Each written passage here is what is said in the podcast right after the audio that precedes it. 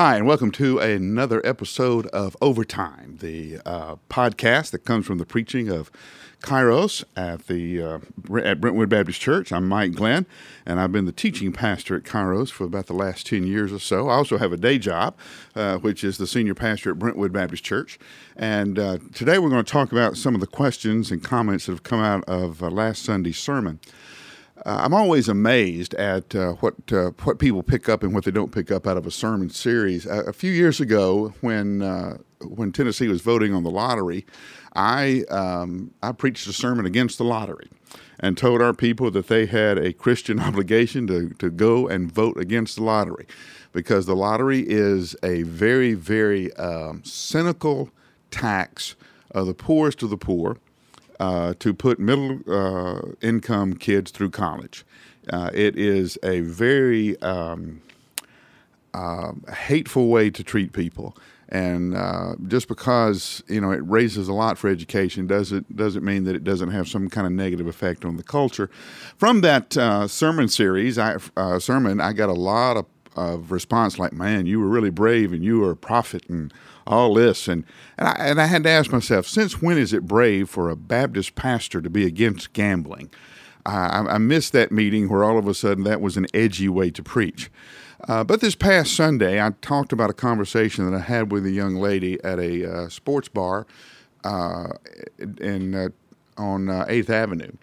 And uh, we were down there looking at some areas where we want to start a new church. And, and found out she comes to Kairos, and so out of that started a conversation about what would it be like to have a church in that area and what would it be like if we brought Kairos to that area.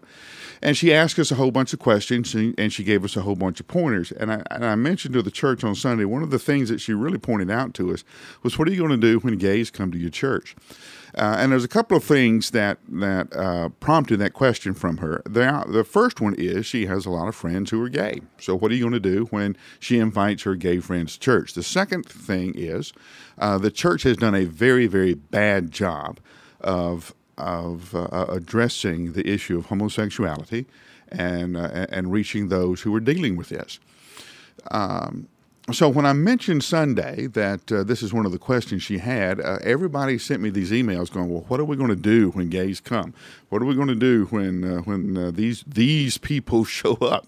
And, and, my first response is kind of comical uh, because one, I, I asked them, "Well, what are you going to do with the ones who already come?"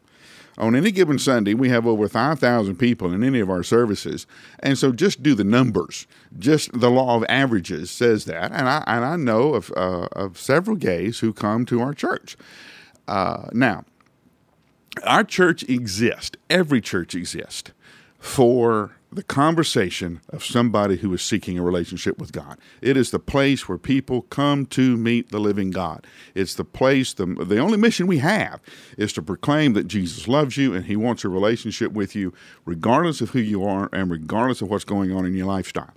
Um, that's why we're here. We have no other reason to be. We're not a nonprofit. We're not a social institution. Sure, part of uh, part of what we do in showing the love of Christ, uh, we do social ministries like health care, uh, ministry to the poor. We feed the hungry. We find houses for the homeless, and those kind of things. But the main thing we do is proclaim the good news of Jesus Christ to anybody who wants to hear it. Now, anybody who comes to our church, or I pray any church, who is serious about seeking a relationship with God is welcome. Anybody who comes for any other reason, uh, for any other reason, political reasons, uh, to make a big show about who they are, uh, well, they probably need to find another church. And we fight this all the time. Uh, there are people who want to use our pulpit for political agendas. Uh, I get letters all the time that so and so political figure is going to be in town, and do I want them uh, to uh, to preach in my in our church? No, we don't. Uh, we get uh, invitations every week from uh, some music group that's going to be passing through town. And can do we want them to sing in our church? No, we don't. so, you know, we are all about we do the, our, our best that we can. we do our very very best to make sure that the main thing is the main thing and that if anybody is coming to seek a relationship with the living God, then that's why we're here. And anybody who has that sincere desire is welcome.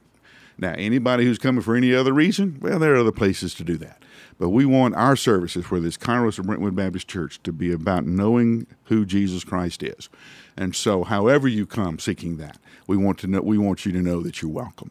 So, uh, I hope that kind of clears that up. We we want everybody to come in and, and, find that relationship with Jesus Christ. So this may have prompted some more questions. I hope it has. And if you want to know more, you can find out more about me and about this ministry uh, and hear this podcast and others like it on Mike Glenn Online. That's two ends. Mike Glenn Online. Uh, and uh, leave your question there. If you want to email me, it's Mike at Mike Glenn Online, and I'll be glad to pick uh, your question and talk about it at a future uh, podcast. I'd love to have that opportunity.